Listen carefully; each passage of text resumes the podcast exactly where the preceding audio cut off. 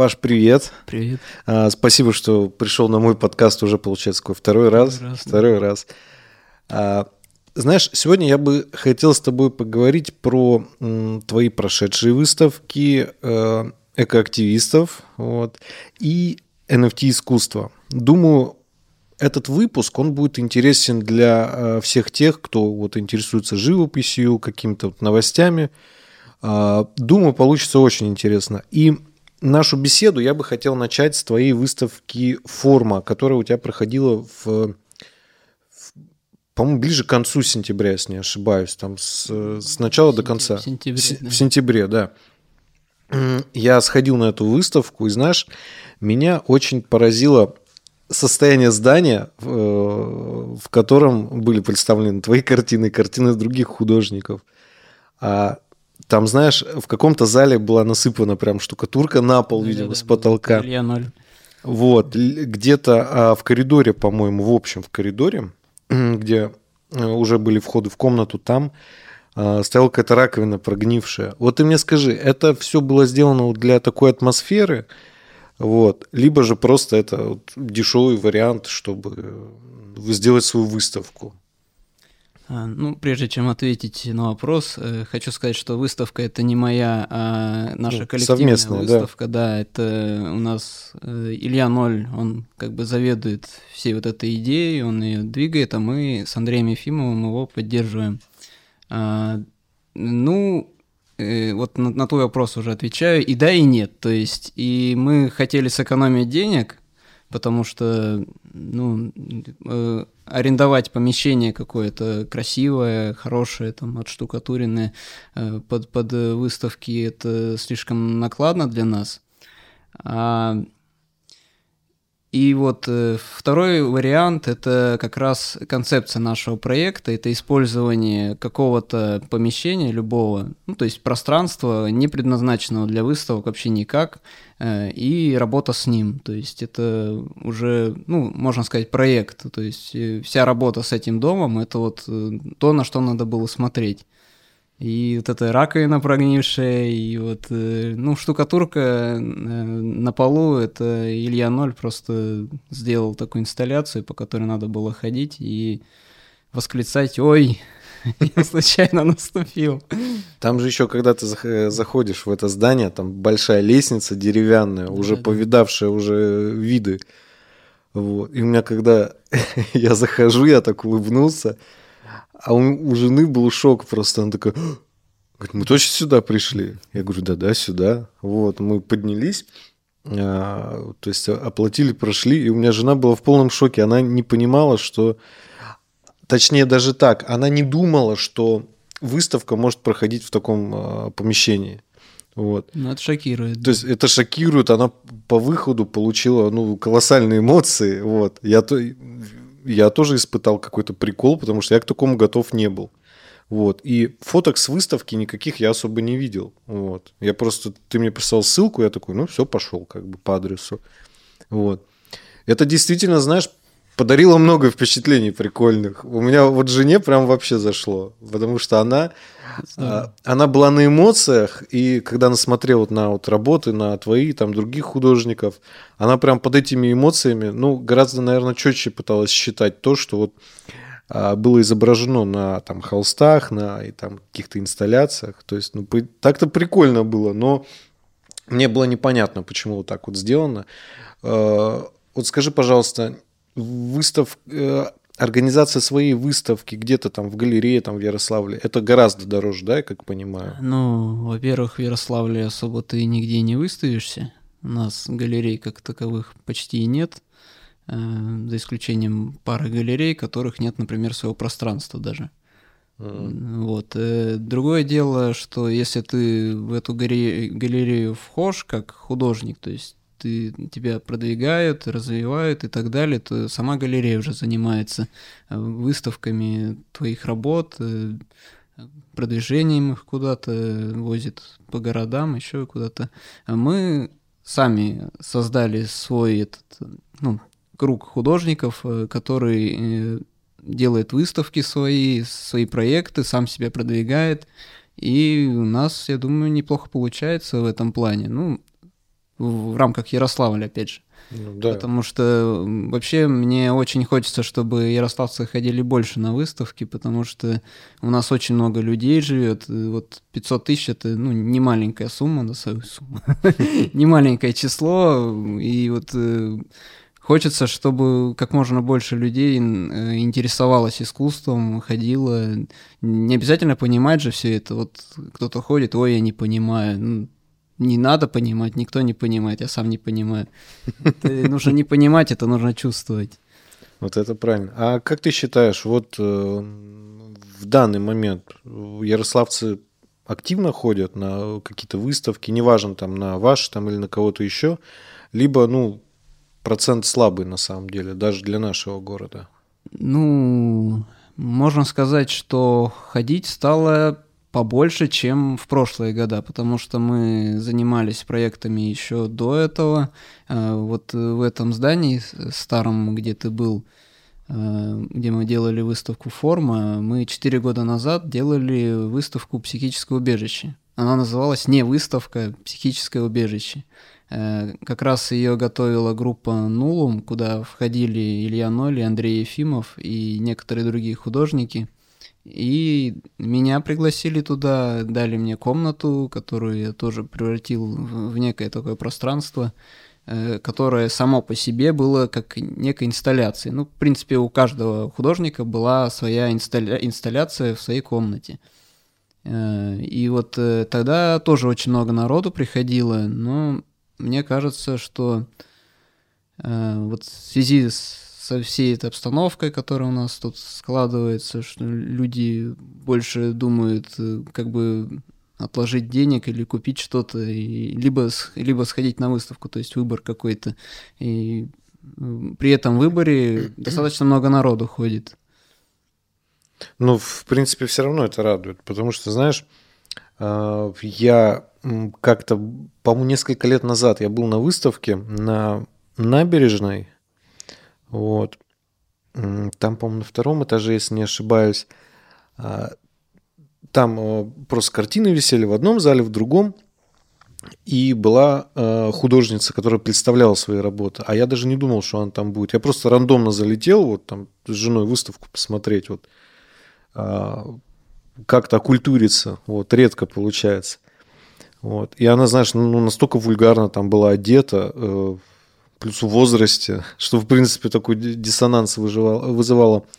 И она ходила по залам, там рассказывала о своих картинах, и я вообще не понял, как у нее получилась такая, ну, действительно, по сути, получается, дорогая выставка, потому что вот эти все залы, они большие достаточно, ну, для такого обывателя, как а, я. Напомни, а какое это, что за место было? А, прямо на набережной, знаешь, вот это, блин, сейчас мне, наверное, гуглить придется или не придется. Ну, то есть это не музей, да, художественный? По- по-моему, он, по-моему, он, да, я а, могу... Ну, тогда это, может быть, и музейщики организуют выставку, вот. то есть это, наверное, может быть, она и не вкладывается вкладывал ничего. Хотя музейщики тоже могут э, предложить, если хотите, вот есть коммерческий вариант э, сделать выставку. Ну, мне кажется, это был как раз случай коммерческого вот, использования помещения, поскольку ее работы ну, какого-то интереса во мне не вызвали, я даже имя не запомнил ее. Вот, вот так вот получилось. Даже картин каких-то. Ну, значит, э, на тебя она не сработала. Она не сработала, не сработала, но таким внешним видом люди ходили там за ней, там глазами хлопали, то есть что-то вот это работало. И мне кажется, вот тогда это была история чисто проплаченная, все. Но мне просто интересно а, разброс цен. Понятное дело, что тогда это стоило чуть подешевле, вот. Ну, я тебе скажу, вот э, в Новой Третьяковке выставится, например, 15 метров стены, будет стоить около 130 тысяч рублей на неделю. Угу. Выставка на неделю. А выхлоп с этого прям, ну, какой-то нормальный? Наверное, или... будет, но это уже от тебя зависит. То есть, как ты прорекламируешь свою выставку или найдешь, может, людей, которые тебе все это помогут сделать. Ну, правда, еще надо будет доплатить, наверное. Ну, какую-то комиссию в любом случае, да. да. Слушай, раз мы начали о выставках говорить, а ты можешь рассказать такому обывателю, как я, либо начинающим художникам, как эти выставки организовываются. Вот, например, есть какой-нибудь художник в Ярославле, который нарисовал своих картин, но не знает, куда девать. И даже как выставку свою там намутить, он, извиняюсь. Это, это я такой художник, я нарисовал много очень работ и не знаю, куда их девать. Ну, я был несколько раз на твоих выставках, то есть как бы я о них узнавал, приходил, как бы там были люди. То есть в этом плане ты э, преувеличиваешь немного, конечно. А вот такому человеку, который вообще вот, ну, нарисовал дофига и не знает, куда девать. Вот, вот как в таких моментах вот ты поступал на начальном этапе? Ну, э, во-первых, э, художник должен сам искать. То есть э, не нужно сидеть на месте, там, смотреть телек или еще что-то делать, и нужно постоянно искать. Э, open call устраивают различные галереи, различные пространства ищут художников э, для каких-то проектов. Очень много в интернете таких ну, вариантов, возможностей, которые можно найти. Дальше с тебя просят прислать резюме, информацию о тебе какую-то, CV, и ну, возможно, иногда просят ссылку на твои страницы в соцсетях, то есть должны быть какие-то соцсети, э, и вот э, с помощью этого всего пытаешься продвигаться вот этими инструментами, пытаться э, сделать так, чтобы тебя заметили и предоставили тебе место в какой-нибудь выставке или сделали твою персональную выставку что меньше всего возможно. То есть не, не так сложно, как я думал, наверное. Ну, не деле. так сложно, да. Э, ну, вот э, смотри, э, я участвовал в выставке 2007 год, это у нас в зале нужно. Олег Непоспехов делал этот проект, и мне повезло на самом деле в нем поучаствовать, потому что после этого проекта, например, меня позвали в Иваново в музей, музейно-выставочный центр – имени Бурылина, и там я бесплатно показывал свои работы в большом зале, и это, ну, уже как бы было здорово. Ну, получается, они тебя заметили, вы пригласили уже как... Э, ну, ну это да, это так и делается. Угу. То есть ты делаешь в одном месте, тебя кто-то замечает, приглашает в другое место. Таким образом с людьми можно знакомиться и так далее. То есть, э, ну, нужно быть немножко на виду. Угу. общаться, наверное, много приходится. Ну, О. приходится, да. Вот, интересно. Я потому что думал, что выставку устроить это прям сложно, а э, вот ну, мне... на самом деле сложно, да. Мне, потому что, знаешь, я когда думаю, там, представляю себе слово выставка, я сразу мысленно оказываюсь в Ирарте, вот в, этой, вот в этих лабиринтах, вот, вот этих вот инсталляций, выстав, выставок и прочее. Для меня почему-то все выставка, когда говорю в голове, у меня вот Эрарт, темный зал, там ты, тысяча работ. очень много работает э, людей, которые работают над каждой экспозицией, чтобы все это показать людям, поэтому у них билеты дорогие. Вот ты как думаешь, э, сложно туда художнику пробиться? Это чисто Очень сложно. финансовый какой-то вопрос э, или не только? Финансовый вопрос тоже может да? быть, да, без проблем. Вот э, где-то в 2016 году я узнавал, сколько стоит выставиться в Эрарте на одну неделю – ну вот мне называли сумму около 300 тысяч рублей, по-моему. За неделю? Да, за неделю угу. сделать выставку свою. То есть ты не пробиваешься ни через кого, ни на каких open колах не участвуешь. Просто ты пришел, вот деньги, тебе, ну, давай вот там. Угу. Вот в этой кладовке. Но там какое-то за 300 тысяч нормальное было место или ну такое? Я не, не знаю. помнишь я, уже, да? я, я просто интересовался, мне было интересно. Ну, вообще, если честно, в Рарте я был один раз всего. Ну, что-то посмотрел и больше туда не хожу. Я больше хожу в другие места, которые мне больше интересны, потому что в Питере я частенько бываю, каждый год, ну, где-то по два раза точно. Вот. Э, в Питере есть очень хорошая галерея Marina Gisich Gallery. Угу. Они на рынке более 20 лет. И вообще, ну, вот искусством занимается более 20 лет. Вот э, к их мнению стоит прислушиваться. Очень крутая галерея. А также еще Myth Gallery и Anna Nova Gallery. Вот они втроем там костяк основной э, делают всех выставок и, и так далее, вот самых интересных. А почему тебе в Эрарте не так нравится, как вот... Ну, Эрарт — это немножечко староватый уже музей, то есть это уже ну, реально там уже нужно приносить туда экспонаты, когда ты уже при смерти уже, вот мои работы, берите их, я уже на, на смертное одро. Вот, то есть, э, ну, не по-другому немножко выставки делают, другие предметы показывают, и поэтому, может, мне и поэтому не нравится. Ну, там и фотографий очень много.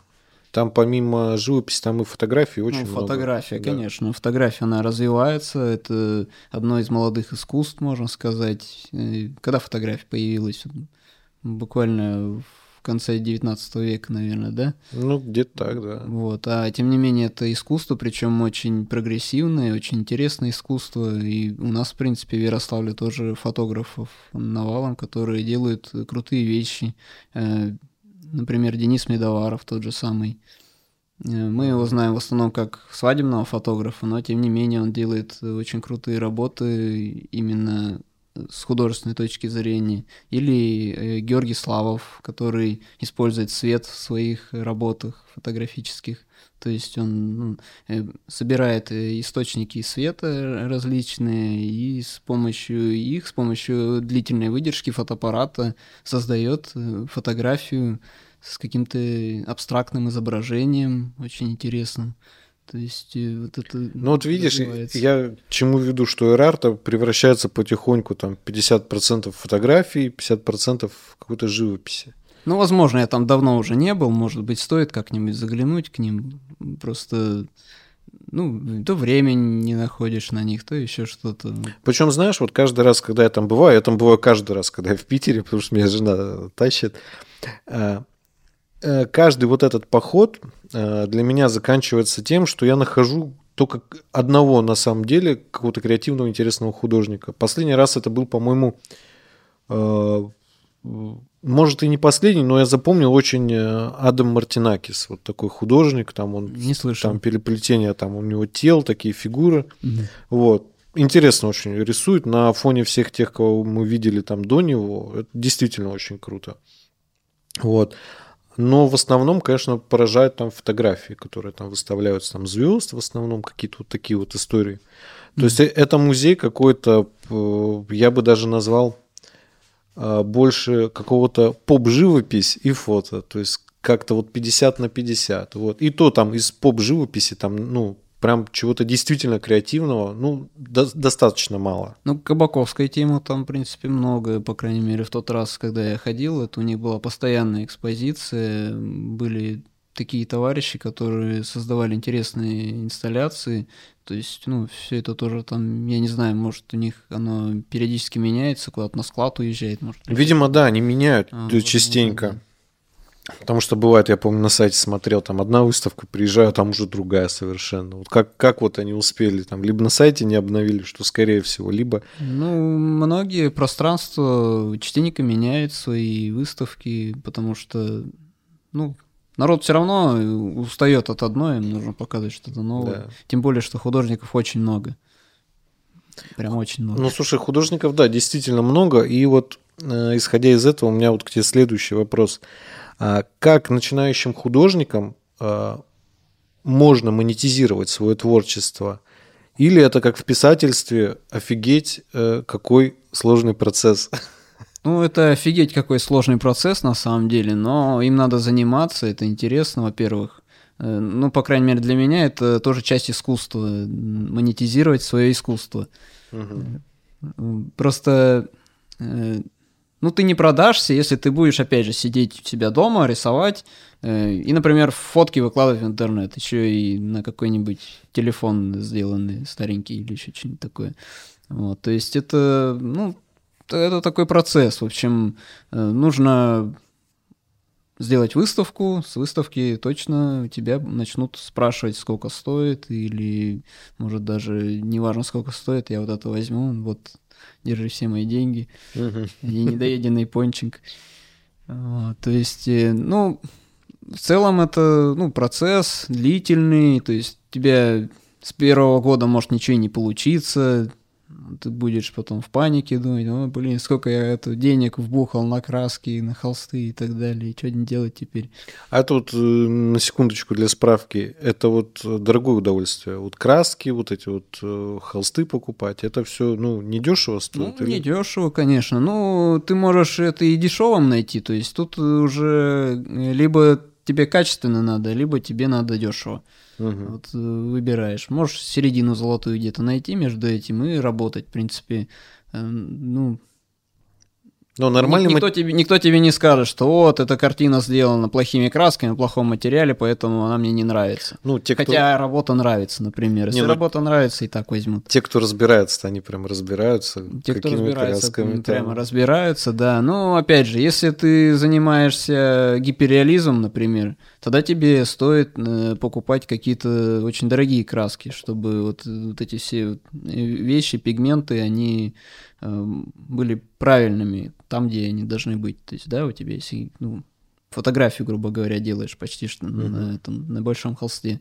А если ты занимаешься, скажем, абстракцией, как я занимаюсь, э, то я иногда при, прибегаю к таким материалам, которые, ну, не знаю, под ногами где-то нашел. Ну, вот я из э, кирпичной пыли делал работу. Она сейчас в Иваново висит приобрели, приобрели, одна женщина приобрела. Угу. А, вот, то есть...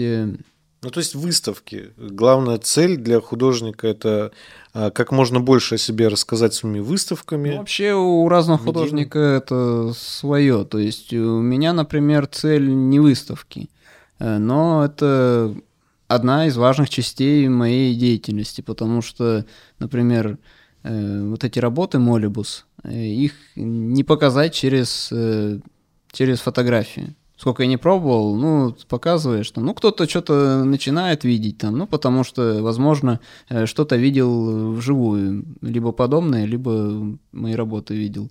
Вот, поэтому их лучше всего показывать вживую, чтобы человек увидел и примерно уже начал понимать, что это такое. Ну, какой-то... С чем, с чем ему это предстоит э, работать э, умственно, ну, зрительно.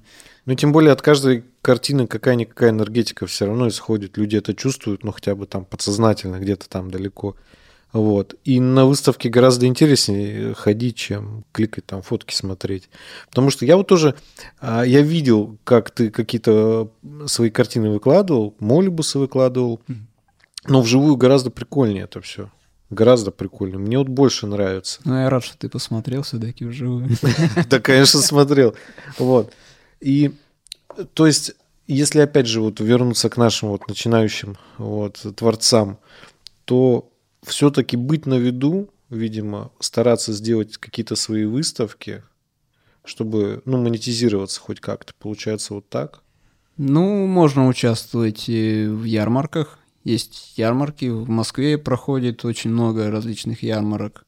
Э, ну, единственное, надо быть готовым к тому, что на ярмарке ты должен заплатить какую-то сумму денег.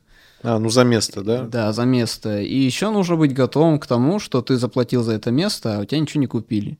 К этому надо тоже быть готовым и не расстраиваться, потому что, ну, ничего страшного. Угу. Такое, и, такое бывает. И, ну, самое главное, наверное, вот, да, что многие художники я был таким же все из себя, что вот я художник, я так вижу, и мне не надо ничего другого, там вот все, я вот только э, это, с собой живу. И, ну, можно, конечно, в этом развиваться во всем, но э, лучше бы еще что-нибудь читать, смотреть, ходить на выставки. Это тоже, в принципе, очень важная работа для художника, потому что ну, ты ведешь диалог с миром или диалог сам с собой. Ну, то есть, вот, э, ну, все равно, если человек э, занимается искусством и делает э, какие-то ответы художникам, ну, которые рядом с тобой, например, да, э, живут, что-то делают, и у вас получается какой-то диалог между собой. Это, это намного интереснее, чем если ты будешь э, ну, свое что-то делать и в одного, Ник- да? Никуда не смотреть, mm-hmm. в одного, ничем другим не интересоваться, потому что э, ну, мы друг на друга все все равно влияем. Общение влияет, и от этого можешь потом э, принимать какие-то решения в связи с этим. То есть это все ну, взаимосвязано получается. И в этом плане книги, и выставки, фильмы в том числе. Это все очень сильно влияет и ну, помогает, мне кажется. То есть ты ну, начинаешь а, как-то свой стиль обретать в этом. Угу. Ты начинаешь вот, а, у него вот так вот, а у меня вот так вот. Угу, тут, а тут вот это, а вот тут у нас одинаково. И ну и что, что одинаково. Нормально. Вот, да, ну то есть э, все равно уже начинаешь э, больше мыслить, больше продумывать, и работа становится более глубокими, более интересными. Вот смотри, ты, кстати, вот важную одну тему, так, э, краем слова затронул. И я тебя хотел бы спросить, а мешает ли творческому человеку его эго? То есть в каких-то созидательных моментах, то есть там написание картины, там написание там какого-то произведения, там неважно литературного, музыкального, тебе вот мешало твое эго когда-нибудь? В начале э, пути? Эго, или... оно мешает, наверное, в самом начале пути, когда тебе говорят, например, э, пойдем посмотрим выставку, очень интересная выставка, Энди Уорхола привезли, например. А ты такой, а кто такой Энди Уорхол? Он мне не нужен, я у меня тут, э, я тут вон, делаю это, собачку рисую. Вот. Там это самая лучшая собачка будет. Ну, вот, э, ну, наверное, в таком плане, наверное, оно мне мешало. А так, в принципе, просто я сейчас очень жалею, что я очень много выставок пропустил в свое время. Ну, потому что своими картинами был занят или да, не даже, хотел да, идти? Даже не, своими, не своими, да. То есть все художники это мне не интересны, я рисую сам, что хочу. Ну вот сам дорисовался, что, в принципе, самому стало противно даже. Серьезно? Э, да, ну были такие моменты, да. В целом вообще очень интересно, очень много интересных э, выставок э, проходит э, и в Москве, и в Питере, бывает даже и у нас что-то интересное. У нас Шишкина, кстати, привозят или привезли уже в наш Ярославский художественный музей. Офигеть. Вот, то есть, ну, надо ходить, смотреть, мне кажется, это полезно. То есть... не, не только обывателю, а даже вот, ну, художественному человеку, мне кажется, даже больше полезно. Я не знаю, может быть, это опять мое эго, может быть, действительно все художники, они, ну, другие, не такие, как я рассказываю, потому что там все это, ой, да, действительно, там я и на выставке хожу, и все, а, а я единственный такой вот с как, гигантским... Знаешь, как все социологи говорят, типа, вы все индивидуальности, пока вас вместе не соберешь. Типа, ну, с намеком на то, что когда люди образуются в какую-то группу, ведут они себя плюс-минус одинаково и ну, предсказуемо. Примерно, да, да. да вот. А, поэтому ты вот сейчас сказал, что дорисовался до того момента, что тебе даже немного противно стало. Это вот в каком плане ты можешь объяснить? Ты потому что рисовал одно и то же, и ты в этом как-то уже потерялся нет, или нет? Скорее, э, я начал чувствовать, что я делаю вещи, которые, э, ну, уже я уже вырос, от, э, я уже дальше от этих вещей, и они уже мне, ну, скажем, не очень интересны наверное, вот в таком плане. То есть, э, э, ну, ты знаешь, да, я очень много уделял времени э, сюрреализму, э, очень много работы в этом сделал, и в какой-то момент оно, э, ну, отошло немножко. То есть я больше начал и смотреть на материал, которым работаю, нежели э, какую-то композицию искать, как лучше человека изобразить или собачку.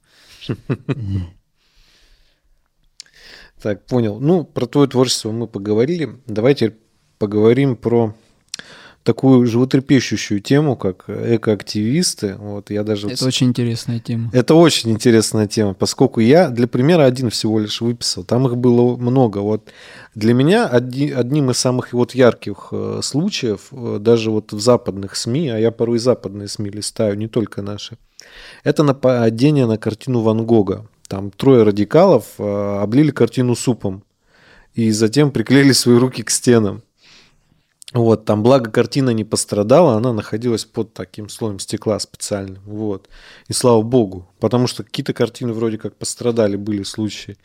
Вот, и как вот ты сам считаешь, вот зачем эти люди вот совершают вот такие действия непонятные? Ну, К чему они хотят вот э, призвать людей? Ну, они сами сказали, к чему они хотели призвать людей. Ну, как я понимаю, то это вот э, это, это и есть то, к чему они хотели призвать, да, там, что я забыл, что там. Ну, там загрязнять прекратите, природу, прекратите да. добывать нефть, верните обратно в землю.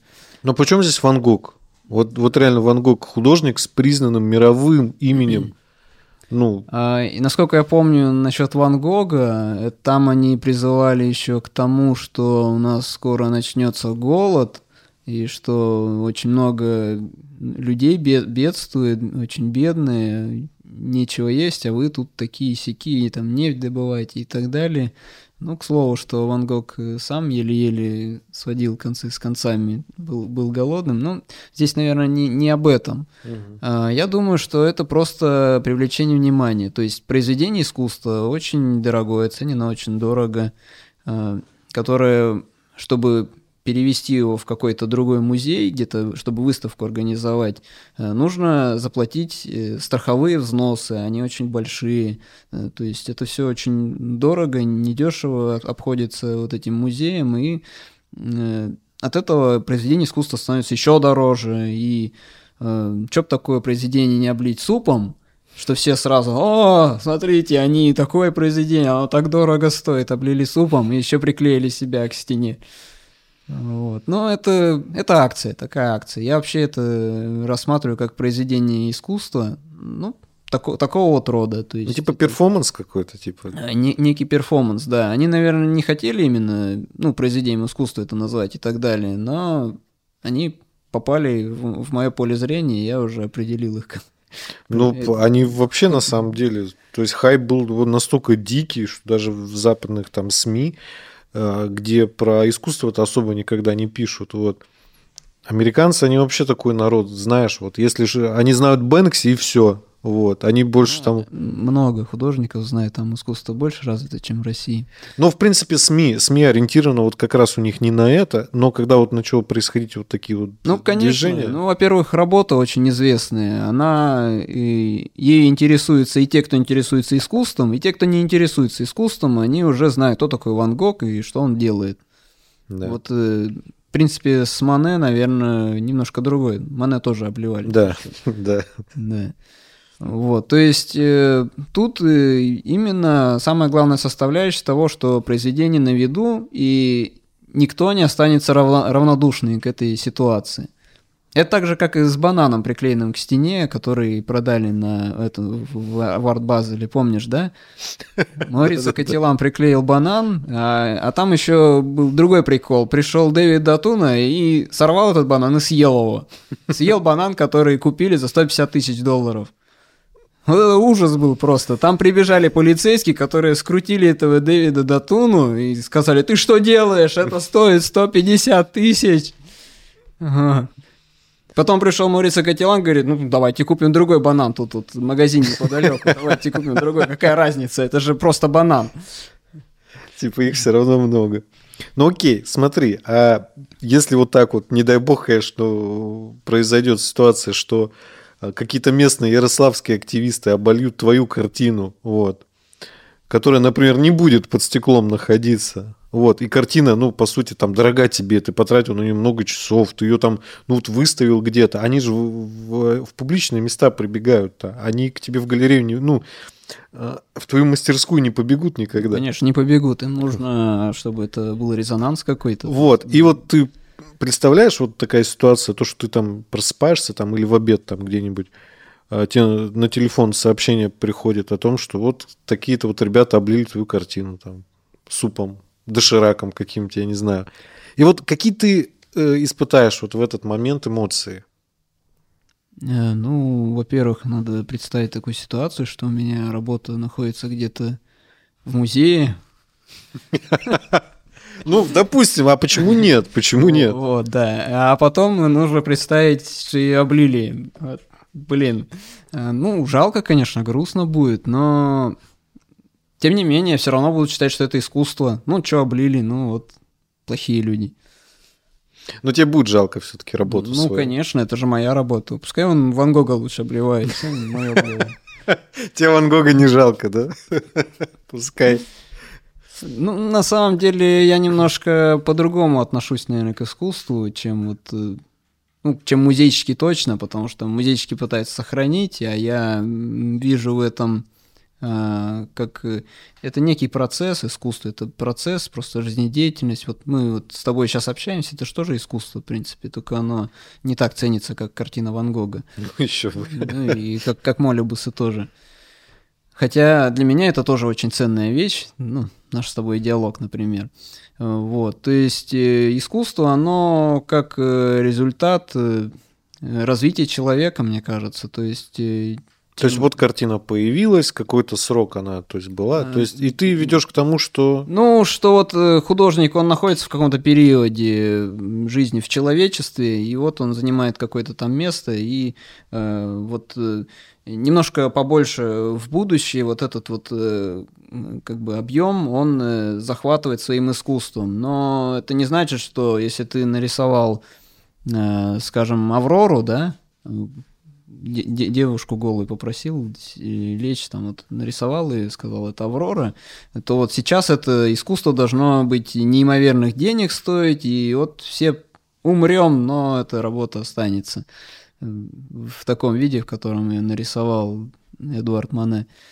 Вот, mm-hmm. то есть, э, ну, ну, это, что-то случилось с картиной, ну, ничего страшного, наверное.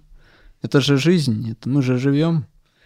Ну, то есть это не должно быть, ну, не нужно так трепещуще э, относиться, мне кажется, к этому.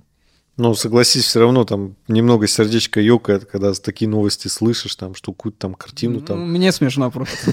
А я так, опа, типа, ну, блин, как... Потому что... Ну, вот на тебя, значит, их искусство сработало. То есть сработало, они, вот э, привлекли твое внимание, и не ты не остался равнодушным. Ну, я, кстати, тоже не остался равнодушным, потому что я, конечно же, с друзьями, со всеми на эту тему тоже говорю, поэтому это, ну...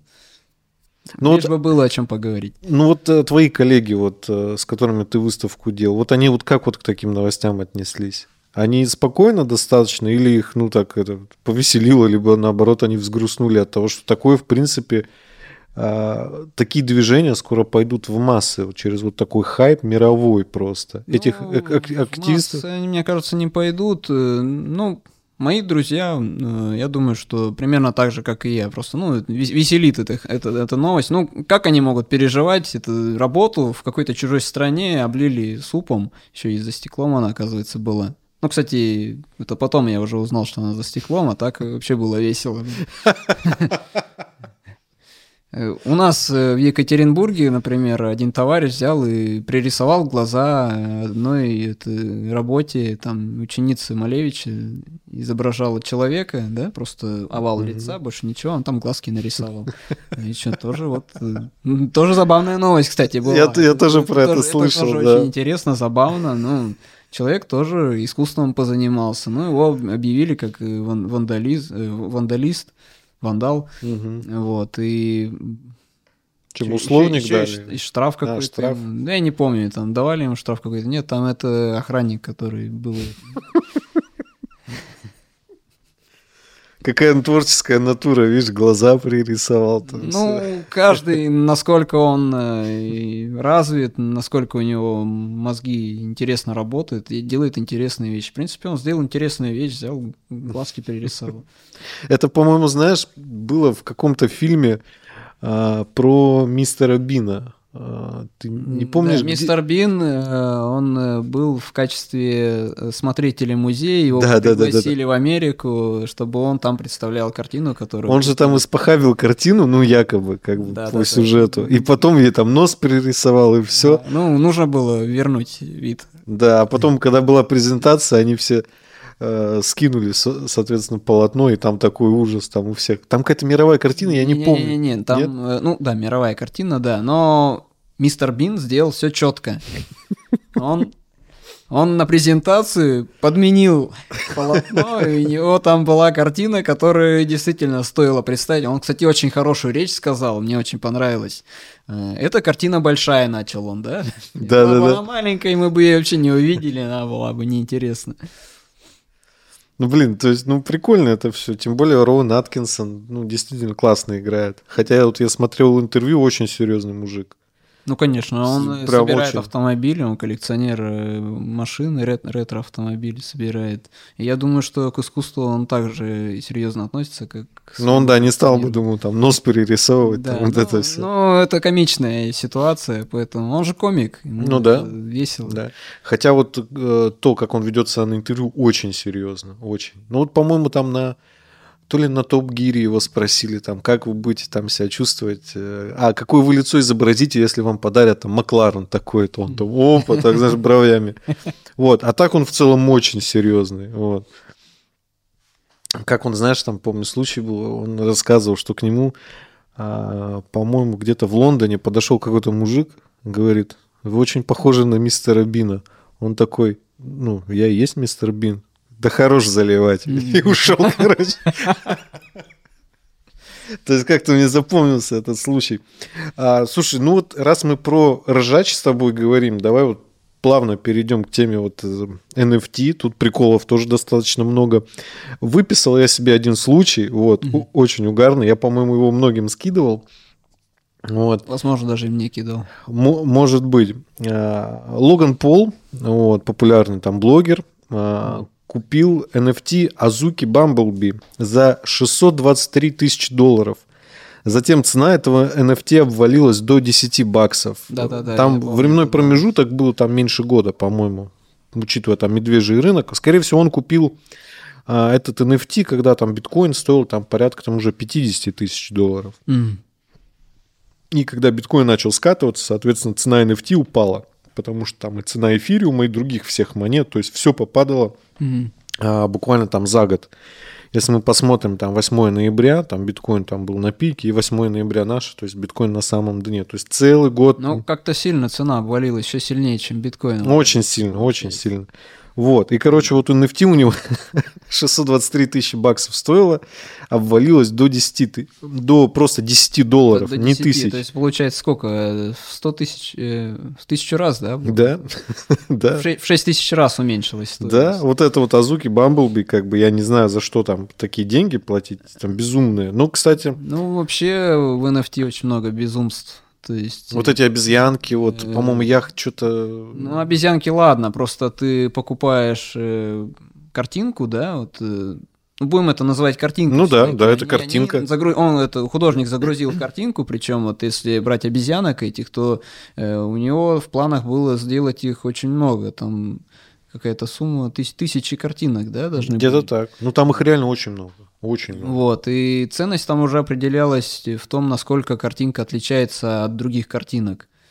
Э, Ну, нет, это все правильно, все Ну так, да. так и должно ну, быть, наверное. минимальное отличие вот у коллекции Bored Apes, там вот эти вот обезьянки, ну, я не скажу, что они стоят эти деньги. Ну, объективно, с- Ну, это ведь все, опять же, мы говорим о рынке. да. Это рынок. Да. То есть э, сейчас ты смотришь, вот эта вот э, штука, назовем эту картинку, да, вот она начинает расти. Вот как э, смотришь, золото растет в цене.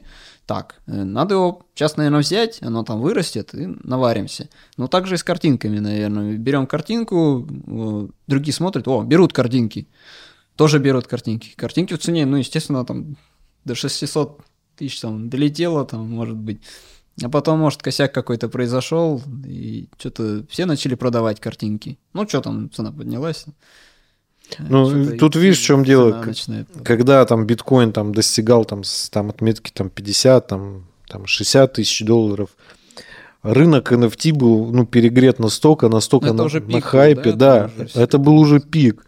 И после вот этого момента мы там целый год падали, и рынок весь укатился на самом деле просто вот на самое дно просто.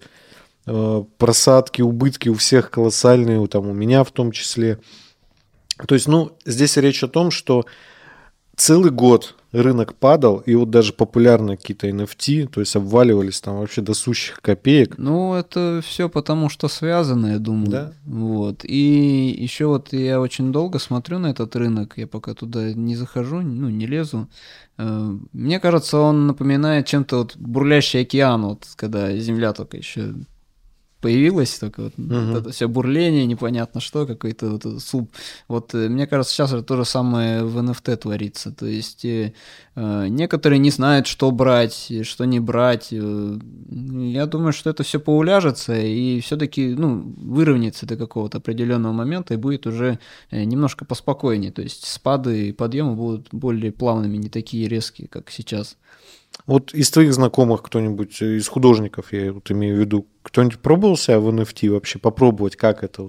Или не было а, таких? А, ну, у меня есть э, вот э, а, один друг, он пробовал продавать в NFT, ну, как он сказал, ну, берут, ну, так, по чуть-чуть, там, ну, угу. немного, то есть так, чтобы вот прям взлет какой-то был, это нужно, я не знаю, ну, реально надо быть каким-то крутым чуваком, продвигаться в этом всем, быть продвинутым. И я думаю, что вот э, те, кто делают обезьянок, они э, в каком-то плане очень хорошо знают этот рынок. Ну, как в нем или, или им как-то повезло в этом плане, что вот они что-то узнали такое, в чем у них вот это движение пошло.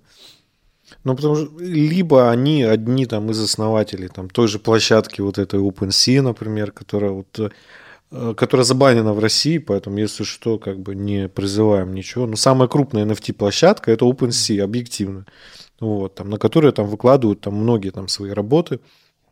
Вот. И, ну, я как понимаю, вот у тебя отзывы такие, что, ну, действительно работает. То есть кто-то что-то покупает. То есть ну, есть какие-то действительно движения. работает. Ну, во-первых, мы слышим в новостях, что, что это работает, да. То есть, ну, вряд ли просто группа людей по всему миру собралась вместе и такие, давай скажем, что это все работает.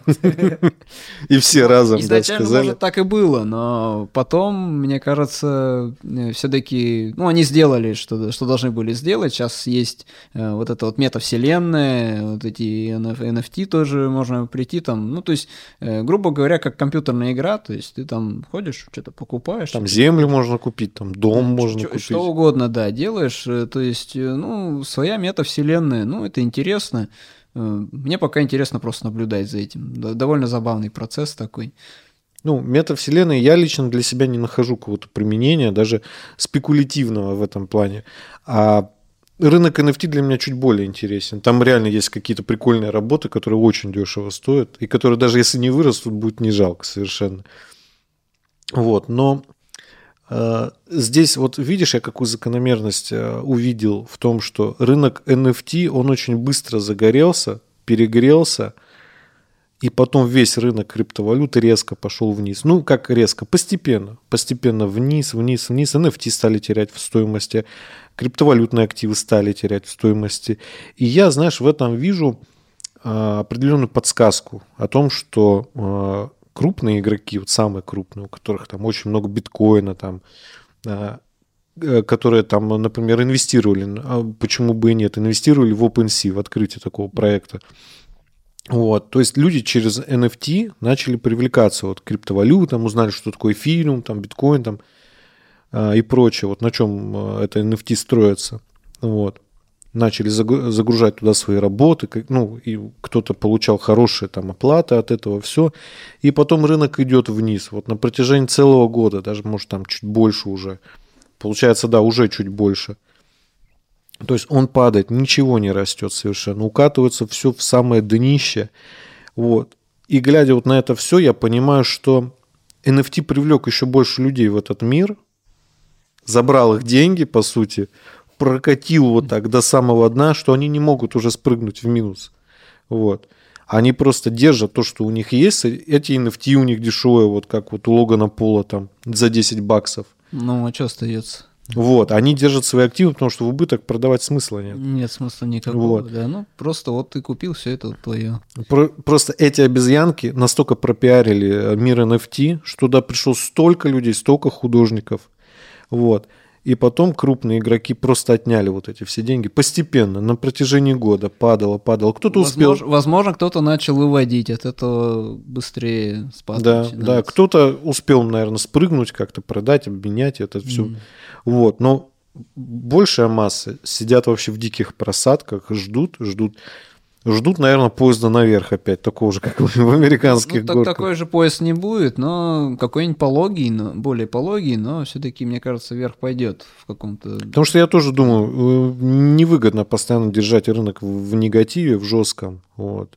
И как бы, по сути, выкупая очень дешевые активы, не пулять их вверх, это, ну, грубое упущение, как мне кажется. Я думаю, создатели этого всего, они просто из этого тоже какие-то выберут э, свои выводы, да, Да. По, по этому всему, и, может быть, что-то пересмотрят, э, как- как-то по-другому будет. Даже да все люди тоже будут смотреть на это, ну, немножко по-другому, не так, как раньше на это Да. смотрели. А, давайте сейчас все в NFT пойдем покупать, продавать, там все, сейчас все будет, сейчас вот там можно это навариться нормально. По 5 миллионов рублей в день можно зарабатывать. Ну, кстати, реально можно, но там как бы карты должны сойтись так, Ну, знаешь, планеты. Может быть, можно было, сейчас я не знаю. Но можно сейчас ли? вряд ли. Сейчас, вряд, уже ли. С таким курсом точно без вариантов. Ну вот ты сам видишь вот перспективу NFT искусства вот э, в современном мире? Или ты считаешь, что люди пока еще не до конца понимают, что это, как это? Ну, как минимум, может быть, не до конца понимают, но перспектива есть в этом. Вообще, может этого и не быть, в принципе. Ну, мы без NFT нормально жили, и мы действительно это служили. Вот. Вот, просто, э, ну, есть э, свои плюсы у этого всего. Даже то же самое искусство можно продавать через NFT. Вот, ну, я взял э, Молибус и там, например, создал э, токен э, сертификата на этот Мгм. Молибус и продаю сертификат такому, таким образом. Да. Но мне это не очень-то и нужно, наверное, вот на данном этапе. Это больше нужно вот как раз э, музею с картиной Ван Гога. Вот ее вот нужно токен сделать, и вот его, потому что, ну вот если им нужно, там, ну, бывают такие моменты, когда музей продает или какая-то частная галерея продает э, какое-то дорогое искусство. Э, В таком плане да, потому что э, э, Ван Гога много, ну, в смысле, что ра- раб- работ его много, и можно подделать какую-нибудь его работу, а потом продавать ее где-то. Вот, и, ну, за нормальные деньги, конечно, продавать, за, за большие деньги. И ты вроде как бы особо ничего не сделал. Ну, так вот, чуть-чуть порисовал, как Ван Гог, чуть-чуть подстарил Мгм. под старину, все, потом всем начал рассказывать, да ты что, я эту картину на том аукционе купил на этом, потом перепродал на другом Это ж аукционе». сколько документов надо подделать в аукционах, там Ну, прочее. Ну, подделать бумажку легче, чем подделать токен. Картина, да. Ну или ток- токен, да, правильно. А, Ты знаешь, вот я тебя хотел бы спросить, тебе никогда бы не хотелось сделать такой перформанс, например, как э, делают там другие художники, что-то похожее, они там делают видео, то есть собирают людей, при них рисуют какую-то свою работу, М. то есть все там заканчивают ее, оцифровывают э, работу, оцифровывают, а оригинал сжигают и продают в NFT. То есть это как бы, ну, придает ценности. По-моему, Покрас Лампас так делал, но я не Ну, помню уже, что-то такое было. Демиан Хёрст таким же занимался, да, например. вот. У тебя не было такой идеи вот так же поступить? Да Ну, чисто ради эксперимента. вот ну, просто. нет, как идея, да, как идея это было. То есть э, я думал, как мне нужно сделать, что мне нужно сделать, чтобы картинка была, получается, она должна перейти в метавселенную, тогда она в этой вселенной должна исчезнуть. Да. Вот, то есть я ее перевожу туда, ну, здесь, соответственно, я ее уничтожаю. Ну, по Мгм. идее, должен уничтожить. По идее, я очень много думал даже вот э, фотограф де- сделал снимок, э, распечатал его, например, пять раз, да, отметил на каждом, что один из пяти снимков, э, тогда он оригинал должен, по идее, тоже уничтожить. Ну, потому что... Ну, по идее, ну, Зачем ему чтобы это? ценности придать вот Даже, единственному даже, даже снимку. не то, что ценности, то есть ты делаешь объект, тебе нужно сделать объект, то есть тебе нужно э, исходник этого объекта, ну, удалить. Это все равно, что, например, э, вот меня родили, там Па- Павел Яковлев появился, да, какой-то там ходил, мальчик бегал, вот, а потом взяли еще одного Павла Яковлева, можно сделать, потому что исходник остался там какой-нибудь. Мгм. Потом раз еще одного Павла Яковлева, там, еще одного Ван Гога сделали. Вот он взял, нарисовал картину, а потом ему сказали, а это не настоящий Ван Гог, и он пошел застрелился. Ну, я понял, к чему ты ведешь. Ну, в Вот, принципе, то да. есть, э, ну, ты создаешь какой-то объект, э, получается, если ты его в метавселенную куда-то загружаешь, э, то исходник, ну, лучше бы, наверное, уничтожить. Ну, я не знаю, может, не обязательно. Дэмиан Хёрст таким занимался. Он предлагал э, свою работу, э, э, два варианта при, покупки произведения. Либо так купить, да, и uh-huh. забрать, э, либо через NFT, тогда он эту работу сжигает. Ну вот, и он просто те работы, которые у него купили в NFT, он прилюдно просто сжигал. Вот, смотрите, эта работа, все, вот я сжигаю, никаких подстав, ну, блин, это круто, это круто. Я реально просто, когда сталкивался с таким, попадался вот на таких художников, я думаю, блин, ну это же ну, это сила воли, во-первых, надо, что свое произведение, по сути, уничтожить ну, при вот, всех. Вот э, я, знаешь, чем занимался? Я просто уничтожал свое произведение. Почему? Ну, это, по-моему, весело. Вот. То есть э, в Иваново, когда была выставка у меня э, недавно как раз, и, и я сделал перформанс уничтожения работы но это было как отсылка, потому что первую работу, которую уничтожал прилюдно, это было в 18, да, в 18 году. Мы участвовали тоже, кстати, в Иваново э, в, в рамках первой фабрики «Авангарда». Это, кстати, движение, которое у них продвигается на административном уровне в городе. То есть у нас в городе такого нет. Э, и вот мы участвовали в выставке «Линия», и мне предложили поучаствовать в этой выставке, во-первых. Во-вторых, предложили, вот, э, ну, можешь сделать что-нибудь, там, мы повесим. Я сделал очень большую работу, очень тяжелую, и они ее не повесили. Они сказали, о, она слишком тяжелая, мы стены не будем портить, мы стены вот только-только сделали, поэтому...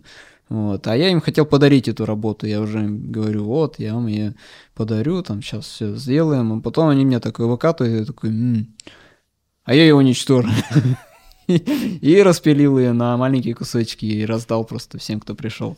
Фига. Э, вот, и я повторил в этом году то же самое сделал.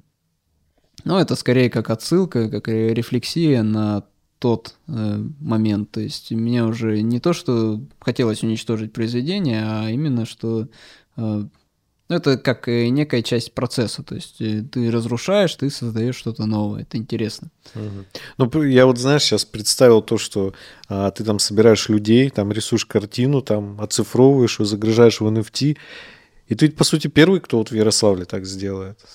Это, mm. по-моему, будет там, можно даже телевизионщиков позвать там как-то. Это, ну, думаю, это будет вдруг очень интересно. меня кто-то обгонит, что у нас художников не хватает. Ну, а вдруг, вдруг, вдруг. Ну, пока вот я просто с такими не сталкивался. Ну вот, у нас, ну, не сказать, чтобы много художников в городе. Они есть. У нас есть и достаточно художников в городе, их надо только найти. Их надо найти. Их просто, ну, реально, вот, э, например, Андрея Ефимова я узнал только в конце 2017 года, когда повстречался с ним случайно на открытии своей выставки. А, он к тебе на выставку пришел? Ну да, вот они всем своим отрядом, э, Нулум, пришли угу. ко мне на, на выставку и начали мне вопросы всякие задавать. Вот, и, Каверзные, да? Ну, в том числе, да. Ну, было интересно, интересный опыт, и тогда вот я, наверное, это первый момент, когда я пошел навстречу художникам э, для обмена опытом, для обмена связями какими-то, то есть и для ну, совместного продвижения какого-то. И я не пожалел, по-моему, это отличный опыт, и э, мы отлично прокачали э, культуру города Ярославль в таком составе. Ну, блин, круто. Но я все-таки надеюсь, что вот с NFT, с этой движухой, ты посмотришь там какую-нибудь картину, там прилюдно, там красиво, там бам. Ну, что не придумал. Но, но это реально это, будет круто. Это, это будет круто. Ну, на это нужно как бы настроиться. Я да. пока что не очень настроен. Сейчас я пока что больше вот настроен прийти в мастерскую и сделать там уборку, потому что там очень грязно. У нас здесь, в принципе, тоже не лучше, как бы так кажется, что прибрано, но нет.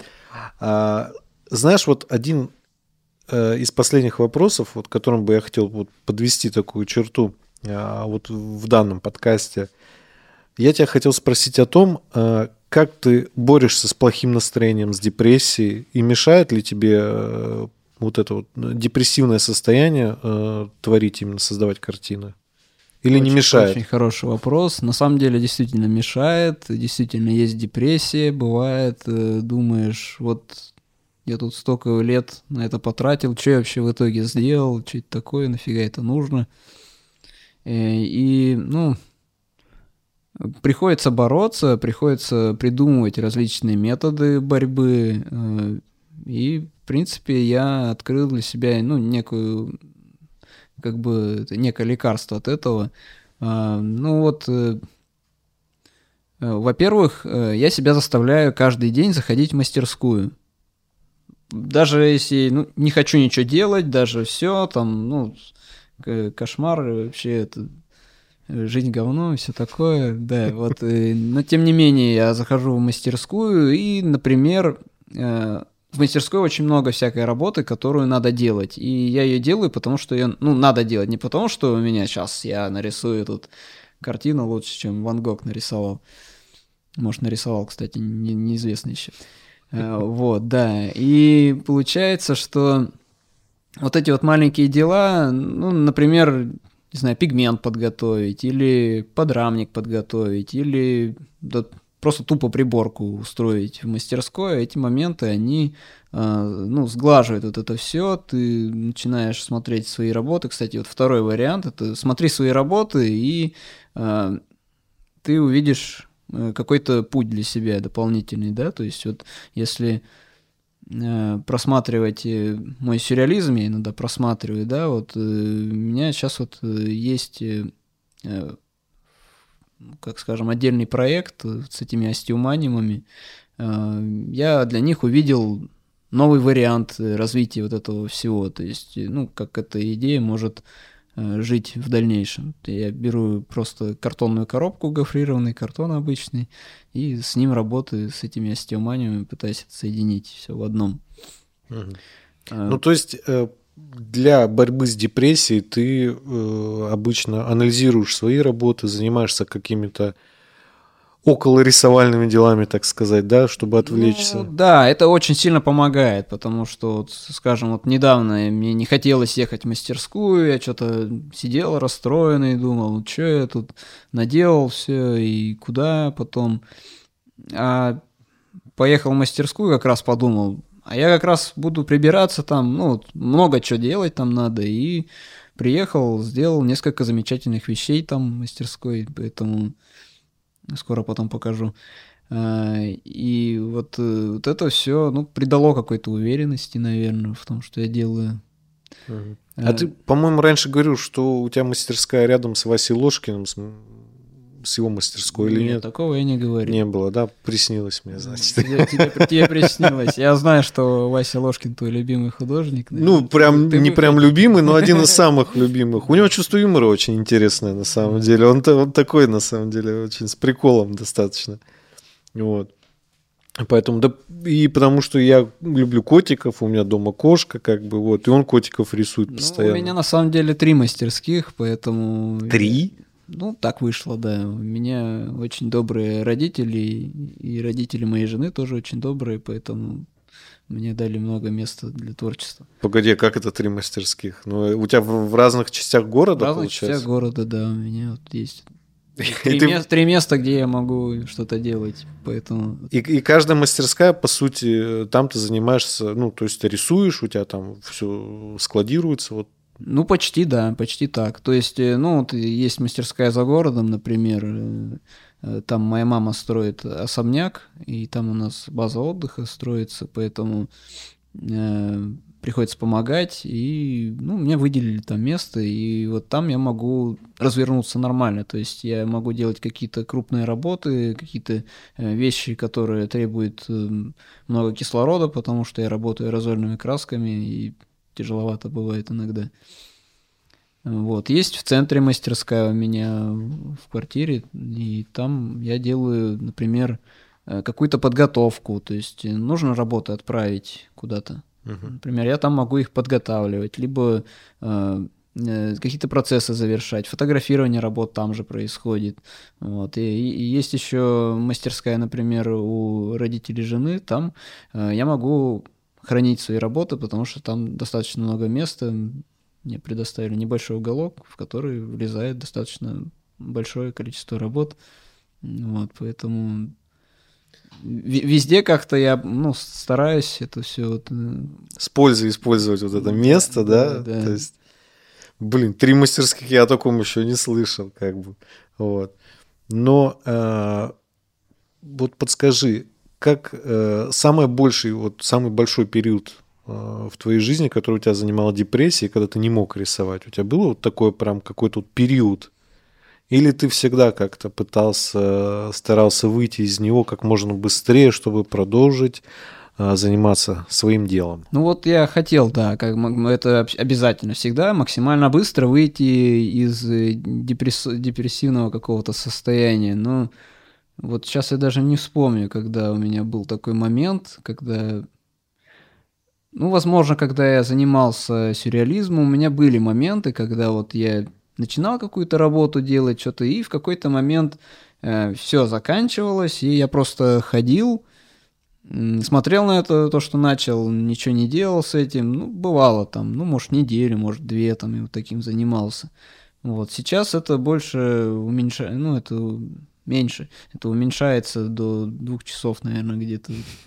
Ну, ты уже на опыте, значит, просто уже да. понимаешь. Как... Ну, сейчас больше свобод, мне кажется. То есть вот это вот э, занимание, занятие сюрреализмом, оно очень сковывает, а занятие абстракцией и, э, кстати, вот э, изучение работ других художников и изучение Э, развитие искусства в целом, в том числе вообще как искусство в мире развивается, оно э, ну, позволяет, э, ну, оно дает тебе больше свобод. То есть ты не как вот нас раньше учили в школе, что вот есть Воснецов или есть вот Шишкин, и все. И вот если хочешь рисовать, вот рисуй как Шишкин или Воснецов. Не получается, все, ты говно художник.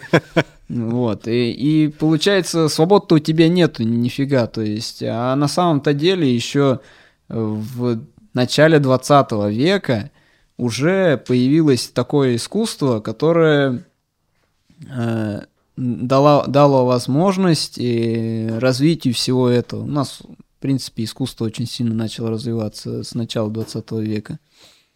Э, Казимир Малевич придумал свой квадрат давно, сто лет назад у нас люди до сих пор еще начинают спорить, там, выкрикивать, да, да, я такой же нарисую, там, и так далее.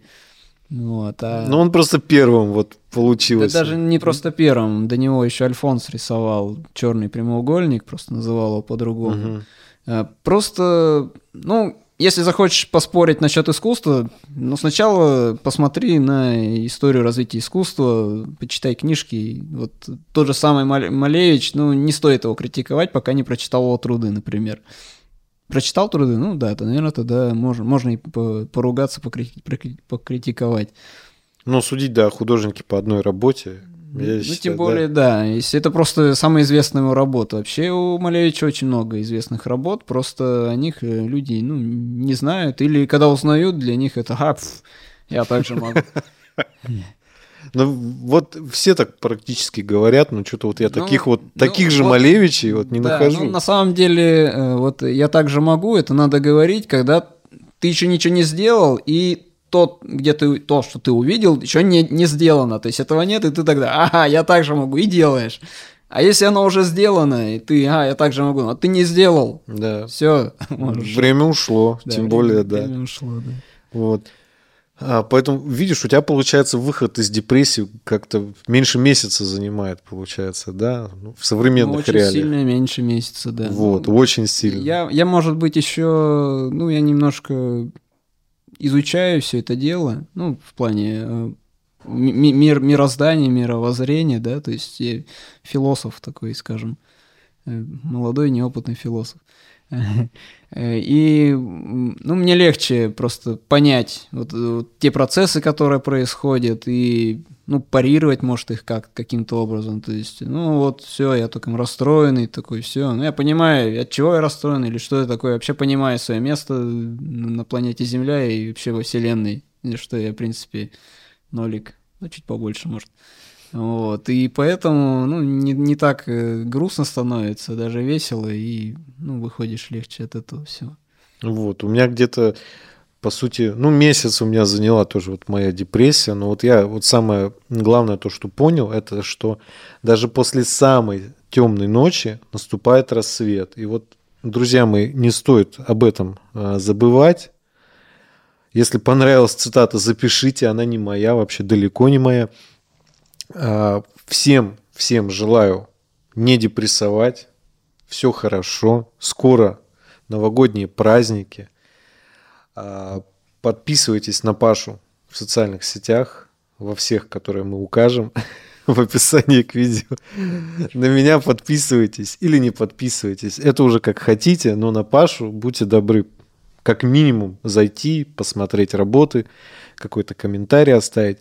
Спасибо всем вам, тебе, Паш, что вот э, час времени посвятил вот нашей беседе. Мне приятно. Человек второй раз приходит. Редко кто второй раз соглашается. Ну, мне просто интересно. И выговориться хочется. Это правильно, это правильно. Да. Спасибо, Паш, тебе. Спасибо всем тем, кто был с нами этот час. Ребят, низкий вам поклон. Всем, кто смотрел, всем, кто слушал. Огромное вам спасибо. Всего доброго. Скоро увидимся. Пока-пока. Пока. -пока. Пока.